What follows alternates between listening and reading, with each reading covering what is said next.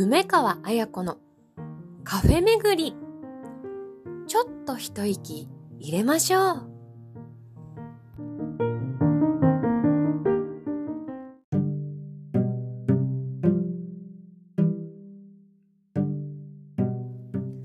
皆さんごきげんよう。2024年2月9日金曜日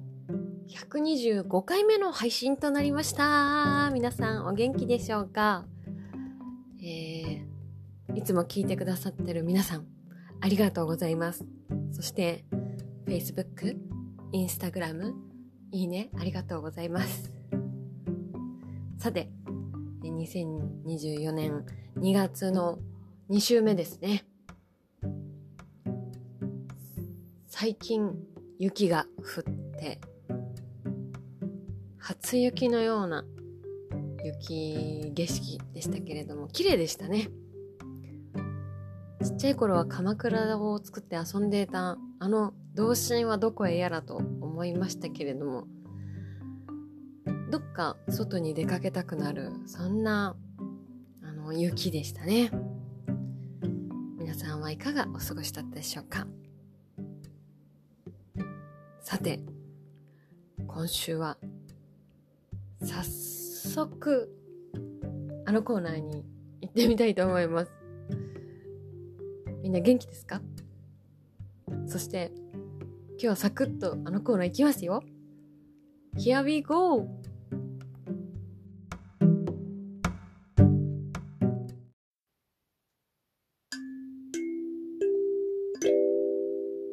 今日は何カフェ？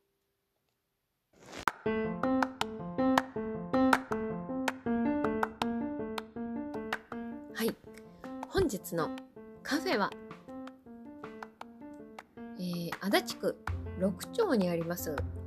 器カフェさんに行ってきました。器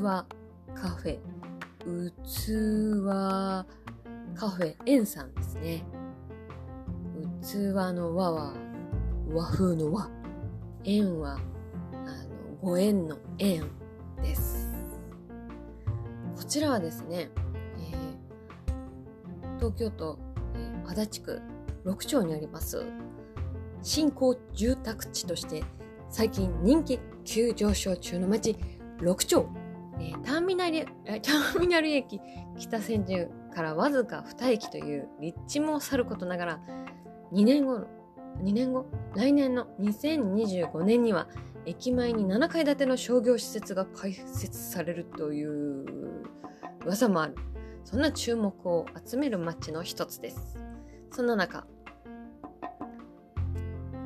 今日は行ってきました。器、カフェ、エンさんですね。今回はですね、あ、六丁駅というのはですね、つくばエクスプレスですね。つくばエクスプレスの六丁駅から徒歩そうですね。迷わず行けばどうなんだ15分ぐらいですかね。15分ぐらいかな、えー、本当に住宅の15分うん10分。まあ大体あのー、お家がね並んでるところをこうちょっとお散歩する気持ちで近くにはですね、あの、六丁ミュージアム、六丁ミュージアムという美術館があったりとかですね、ちょっと、あの気になるところが多いところですね。そう、住宅街にあるですね、基本的にはですね、陶芸の器、お皿、壺、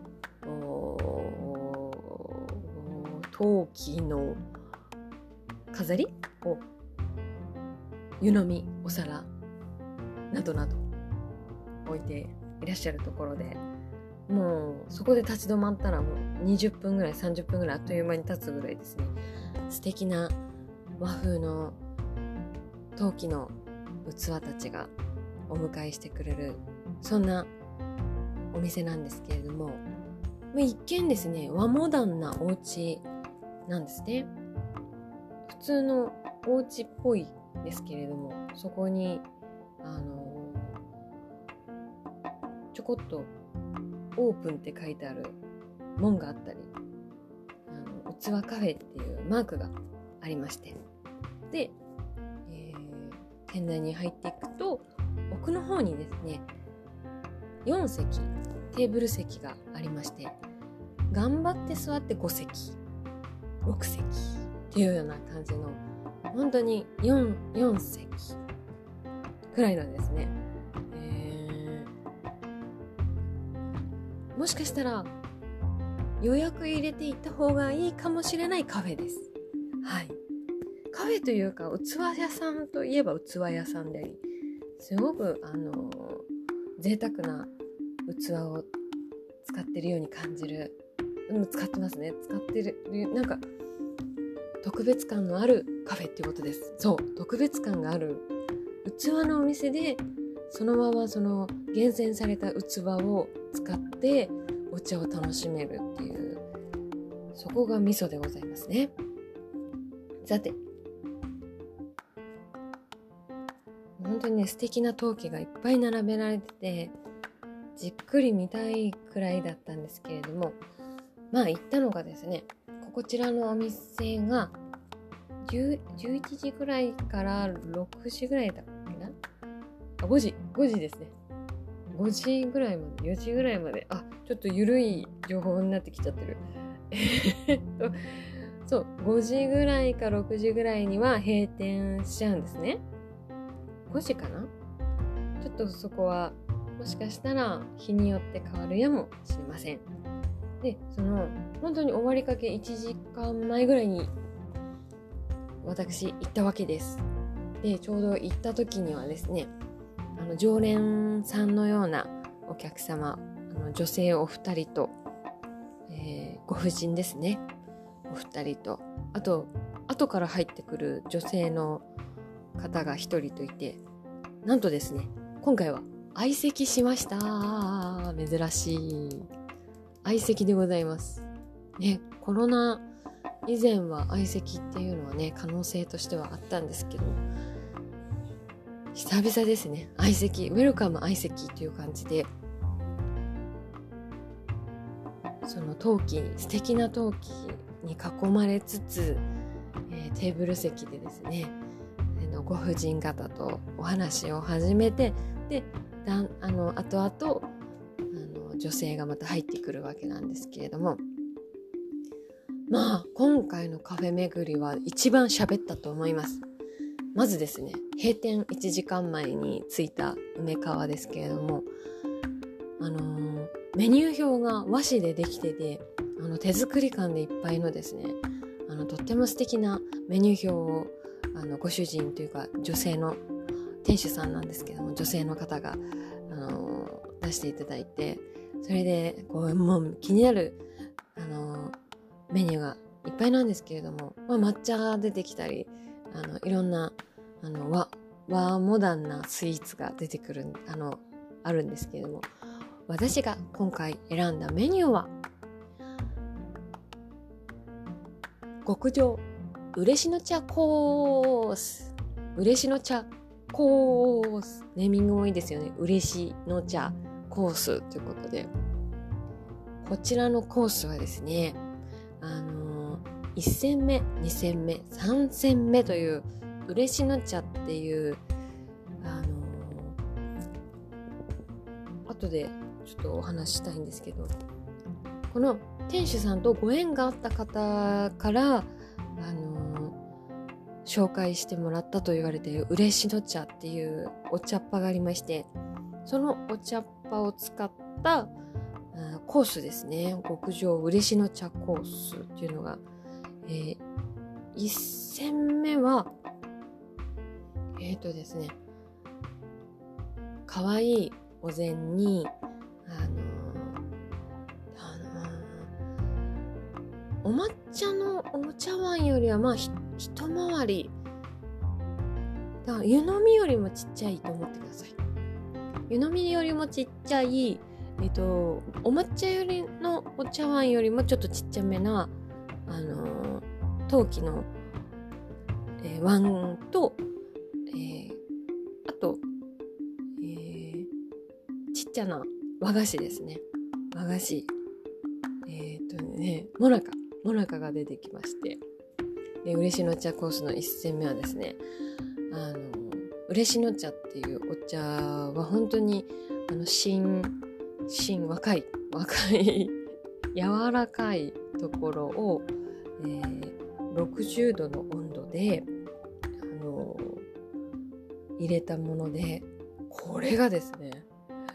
新感覚。今まで飲んだことないお茶の味がしました。何よりも、その、独特で、どのお茶にも属してないような、何とも言えない、こう、まろやかで、でもアクセントがあるような、あのでもこう深い渋い苦味とかそういうのじゃなくてですね。なんかこう脳天にこう脳天に直撃していきそうななんていう甘濃い感じです甘っこい甘っこいそうコクコクがあるような感じがして、これはですね、もう、緑茶、いろんな緑茶飲んでいると自負しておりますが、どの緑茶とも全然違います。これはちょっと皆さんに飲んでいただきたい。だからちょっと低温なんです。60度ぐらいだから。ちょっと冷茶に近いんですけど、冷えたお茶。冷えたお茶に近いんですけど、あのコクがあって独特のうまみがこうちょっと冷たいお茶で1煎目出てきましてでそこでもう絶妙にマカロンのようなサイズのもなかあんがいっぱい入ったもなかが出てきてそれもめちゃめちゃ美味しいんですね。なんかこう和ザ和菓子っていう感じで。あれはお上手ですね。美味しいお茶をいただいて。で、そのコース、2戦目になるんですけど、今度は、あのー、お茶碗はそのままで、えー、湯飲みっていうか、茶碗はそのままで、えー、2戦目が入ってきますね。そうすると今度は、えっと、みん、え、みんなっていうか、つも飲んでるお茶と近くなってきて、いつも飲んでるお茶に近い朝茶みたいな感じの、ちょっと茶、茶渋、茶渋というか、お茶のいつもの感じ。うーん。うん。だけど、やっぱり2戦目ってきてるので、そこまでこう通常のお茶よりかはちょっと軽さがある感じなんですよ。さ1戦目よりはお茶っぽい。でもあのお茶の感じよりかはちょっとあのテイストが違う感じなんですね。あのお茶の味わいがう少し1煎目より2煎目の方があったかいので飲みやすくて、えーと、お茶っぽいんです。でもまだなんかそのちょっと違うな感がちょっと違うな感が残るのが2戦目です。美味しいなと思っ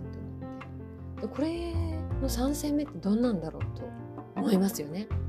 そうすると出てくるのが3戦目。今度はですねあったかいお茶であのー、いわゆる緑茶嬉野茶のあの茶っ葉の味わいあのー、香りもお茶の香りそしてこうちょっと渋みとかこう後味とかもあの美味しいお茶があここでこう着地するようなホップステップジャンプで着地したようなそんなあのそう。ここに来て3戦目であ美味しいお茶だなーっていう。なんでこんなにこう1戦2戦3戦で雰囲気が変わるんだろうって不思議な感じがする。3戦目。ここであお茶をいただいてるっていうのがこう感じるんですけど。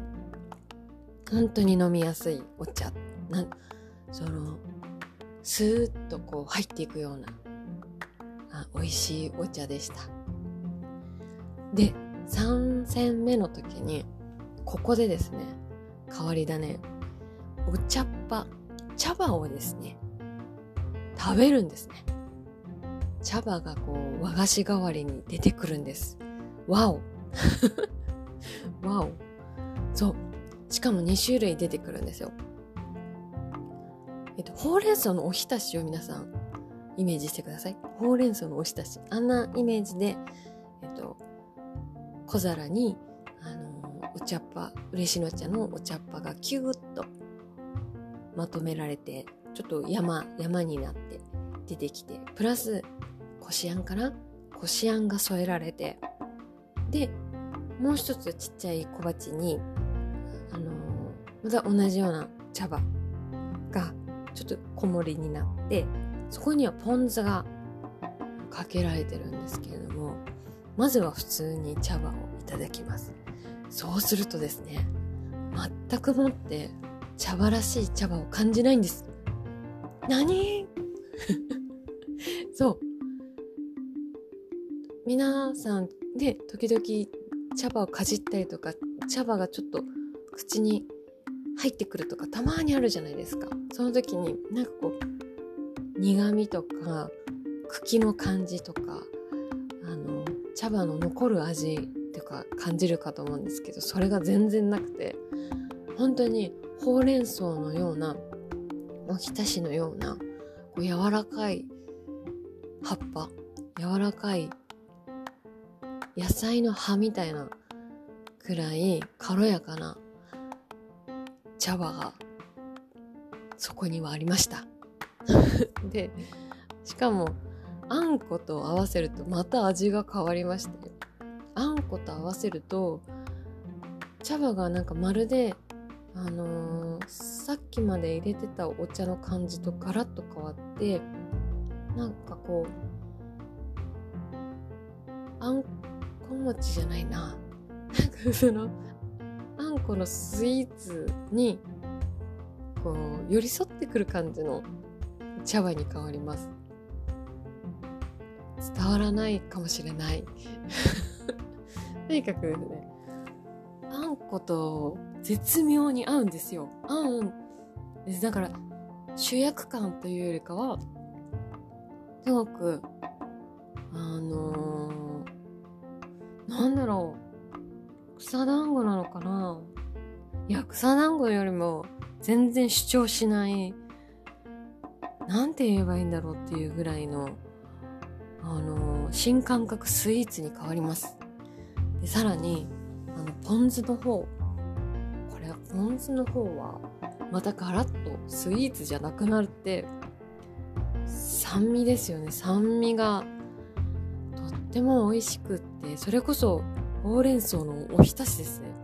おひたしを思わせるようなこうあんこで甘くポン酢でしょ酸っぱいっていうこう絶妙なこう味のバランスをいただけるコースなんですね。本当にあのコースでした。今までにない体験。でそのね器がとっても素敵なんですよ。なんか大量生産された器とは違うこうハンドメイドな手作り感がすごくこう伝わってきてしかもこう職人さんの技みたいな感じの良さがこう手に取って感じながらいただけるお茶コースってすごい贅沢な時間だなと思ったわけです。本当におすすめ。本当におすすめですし、あのー、話も弾むんですよ。相席で、あの、目の前にね、お二人のご婦人がいらっしゃって、で、ね、ちょっと常連さんなんですね、みたいな話から、ね、なんと、常連さん85歳と75歳の組み合わせのお二人で、えー、見えないっていう元気よさ。すごい。なんか違う世界観を感じつつ、ご近所ということでね、あの、このお店の良さなんかをお話ししたりとか、あの、前回嬉しの茶コースを頼んだわ、みたいな話をしたりですね。お二人はお抹茶を飲んでいましたね。で、まあその店主さんがこう、趣味でこう、お知り合いになってるということで、まあご近所さんということもできてるということなんですけど、まあ、話が弾みまして、今日はどういったところに行ってきたとかあの、そのねお二人のまあいろいろあってお二人ペアなんだと思うペアというか仲良しさんだと思うんですけど絵がご趣味で油絵あと水彩画をやってらっしゃって油絵なんかはすごいあのー、プロフェッショナルな先生に教わってるということでですねえっとね上野の方で4月か春頃に5月かな、え、展示をされるそうですね。あ名前が、なんだっけ、名前が、あ、わからないけども、上のう、えー、油絵。で、それです。それなんです。という感じでですね、お茶を飲みながら全然知らない方と。しかもね年齢も全然違くてでも本当に美味しいお茶を飲みながらこう語らい合えるって素敵な空間だなと思いましたしすごいね雰囲気もそうだしお茶の味もこう思わずこう心開いちゃう感じのところでですねでその後女性が、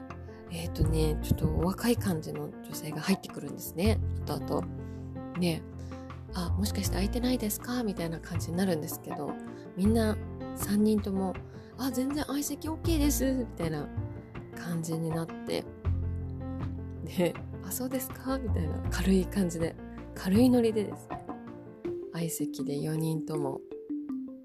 なりました。で、そしたらその方はですね、なんとですね、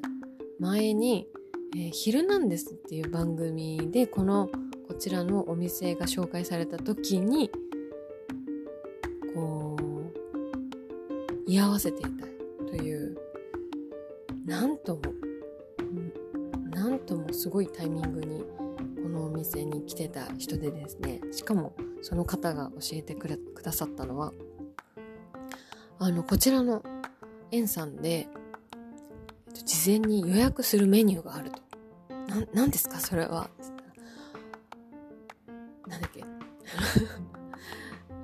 ラミス。そう。ほうじ茶ティラミス、抹茶ティラミスを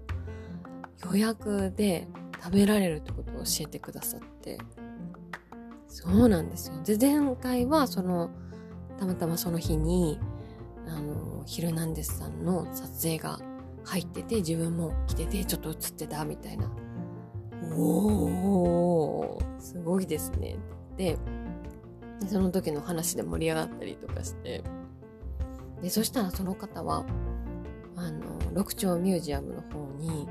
あの、絵を見に行くっていう話をされてて、あ、さっきまでご婦人方と油絵の話とか水彩画の話で盛り上がってて、ね、その女性が来て、この後、絵のミュージアムに見に行くっていうので、ちょっとびっくりして、は絵つながり。と思いながらですね、もうあっという間の1時間で、で、なんかびっくりすることにですね、私が3戦目に行くか行かないかぐらいでですね、2戦目味わって飲んでる時にですねもう皆さんはい終了帰るみたいになっててあなんて自由なんだって思いながらいいなこういう自由な感じでお茶飲みに来てこう喋りたいだけこう喋ってで自分のペースで帰るって最高だなと思いながら。じゃあまたどこかでみたいな感じで。それもいいですよね。また会いましょうね。みたいな。楽しかったわ。みたいな感じで。さよなら。というかお別れして。でそしたら今度はあのー、私と店主さんだけになったわけですね。まあなぜならまだ3戦目を飲んでなかった時だったので。で3戦目ゆっくり入れていただいて。で店主さんも、まあ、私しかあのお客さんいなくなったので、あのー、手も空いてお話してくださったんですね。だからさっきまで3人ぐらいで喋ってたのが今度は店主さんと喋ることになって女性の店主さんなんですけれどもそこからですよ。閉店してるにもかかわらずそこからですね。1時間はあのお店にいてもう店主さんとずっといろんなお話を聞いて3戦目を楽しみつつ。なんとですね店主さんがあのお気持ちでメニューにはないのかな？金柑の甘露煮をですねあのサービスしていただきまして本当に自然な甘みで蜂蜜も入ってるっておっしゃってたんですけど金柑の苦味もあの酸っぱみもなく本当に美味しい甘露煮をいただきましてもう私の心躍る踊る踊る。もうあ最高の場所に来たなと思いながら。ね店主さんのお話も本当に面白くてすごい不思議なご縁についてお話ししてくださいまして。それがですねすごいんですよ。その店主さんがいる場所に来た方で全然接点がないと思ってた人が同じ故郷だったりとかしてそのそっからですよ。あ同じ故郷なんだねで通常終わりそうなところですね。そしたらその故郷にその店主さんとお友達たちで一緒にあのその故郷に行ってあのお好きなゴルフをしたりとかその発展系までお話ししていただいてすごいご縁でかつそのご縁をあの次につなげちゃうんですねって言って。それがですねいくつもいくつも出てきてあのびっくりすることにその方はえっ、ー、とねえっ、ー、と45歳ぐらいの大病をきっかけにあの本当に好きなことをやろうっていう風に切り替えたらしいんですよ。でそっからあのー、そういう不思議なご縁でつながってなんか発展してで面白くなっていくっていうのを体験し始めたっていうことでで特にあの印象深かったのはその店主さんはゴルフがお好きででなんだっけなゴルフを好きなのを全く知らずに健康診断の CT スキャンを肺かな？肺の CT スキャンをするときに検査技師さんとちょこっと話したときにゴルフが好きっていう話で盛り上がってそしたら今度ゴルフにご一緒に行かれてでそしたらもうあるよあるよといろんなつながりを経てあのプロゴルファーのとある方とあの一緒にゴルフすることになり全然知らない人たちの中に入って ゴルフすることになりでなんかツーショットの写真を見せていただいてでなんかすごい広がりを見せてくださって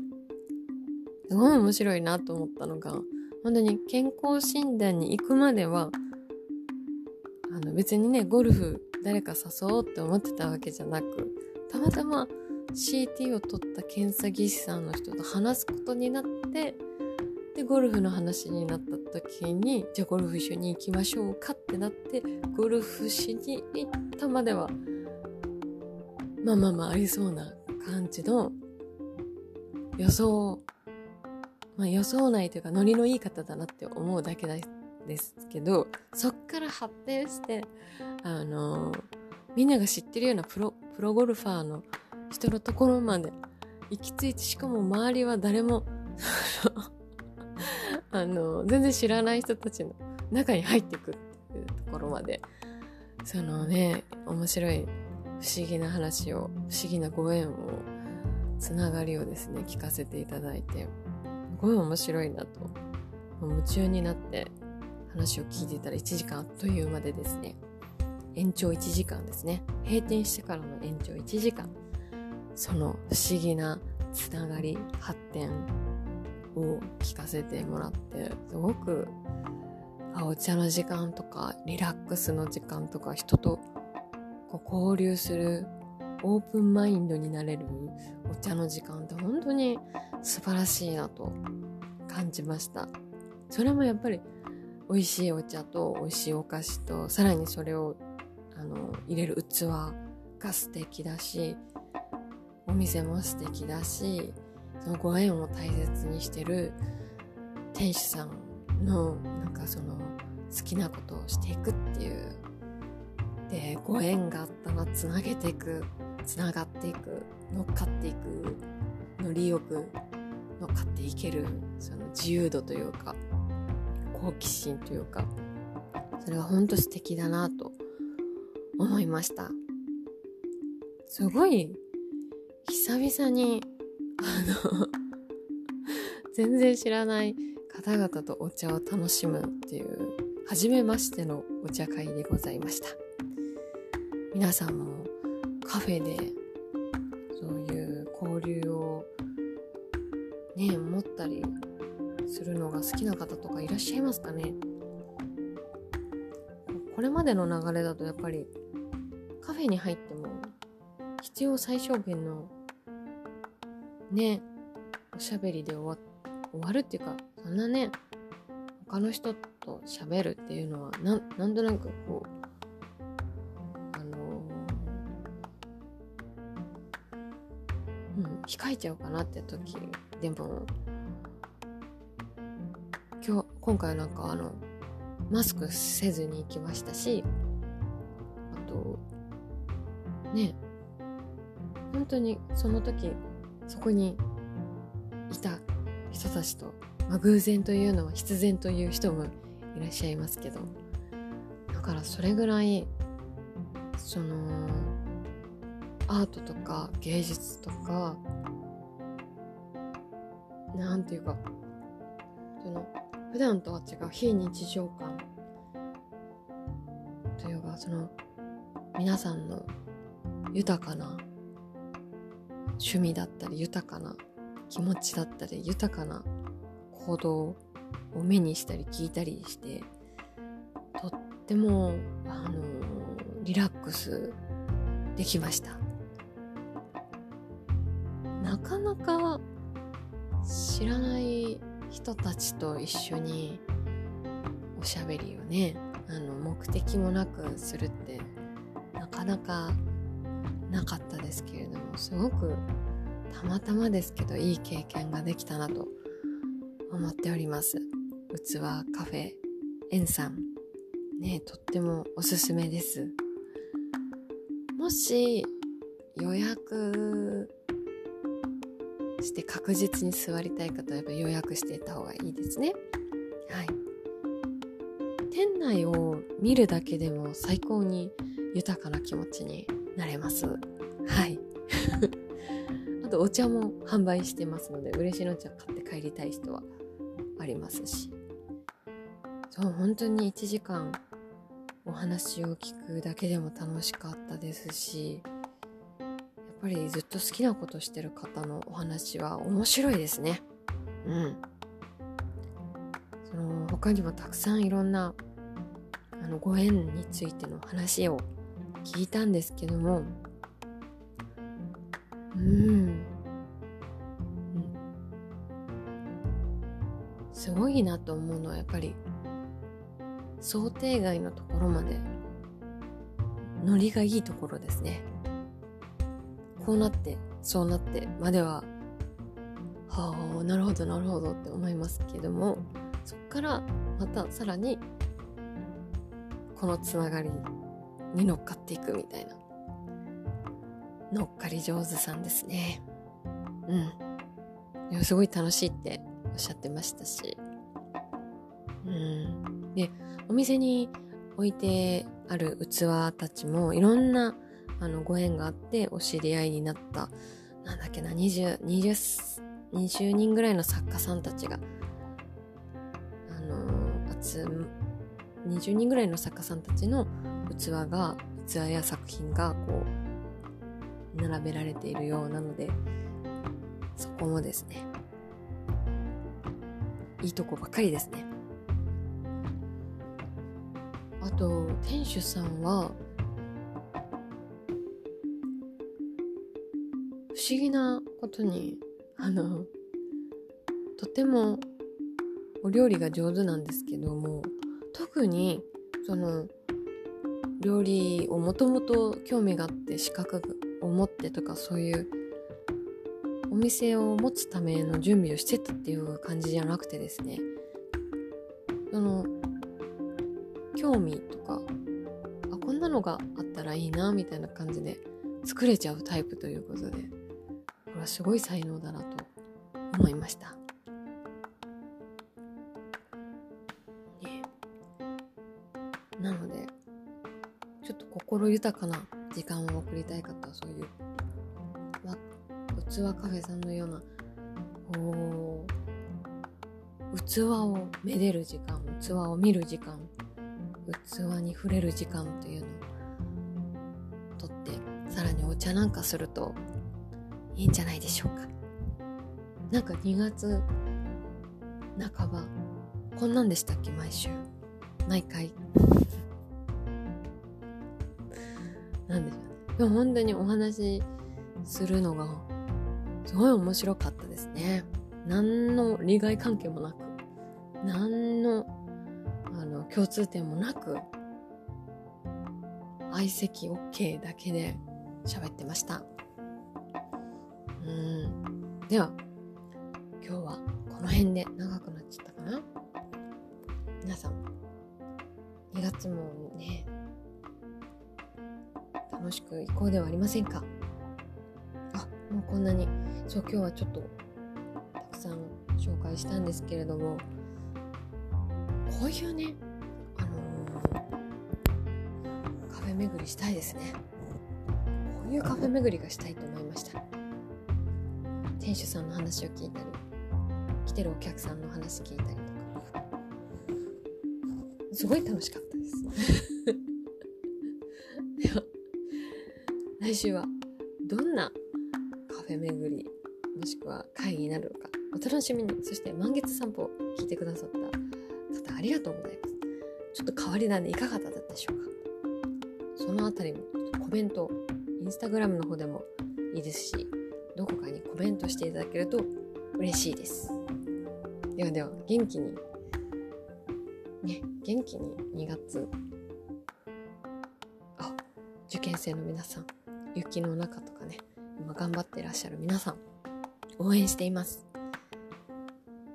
夢応援しています。必ず春が来るので大丈夫。ではでは、ふわふわっと来週。バイバイ。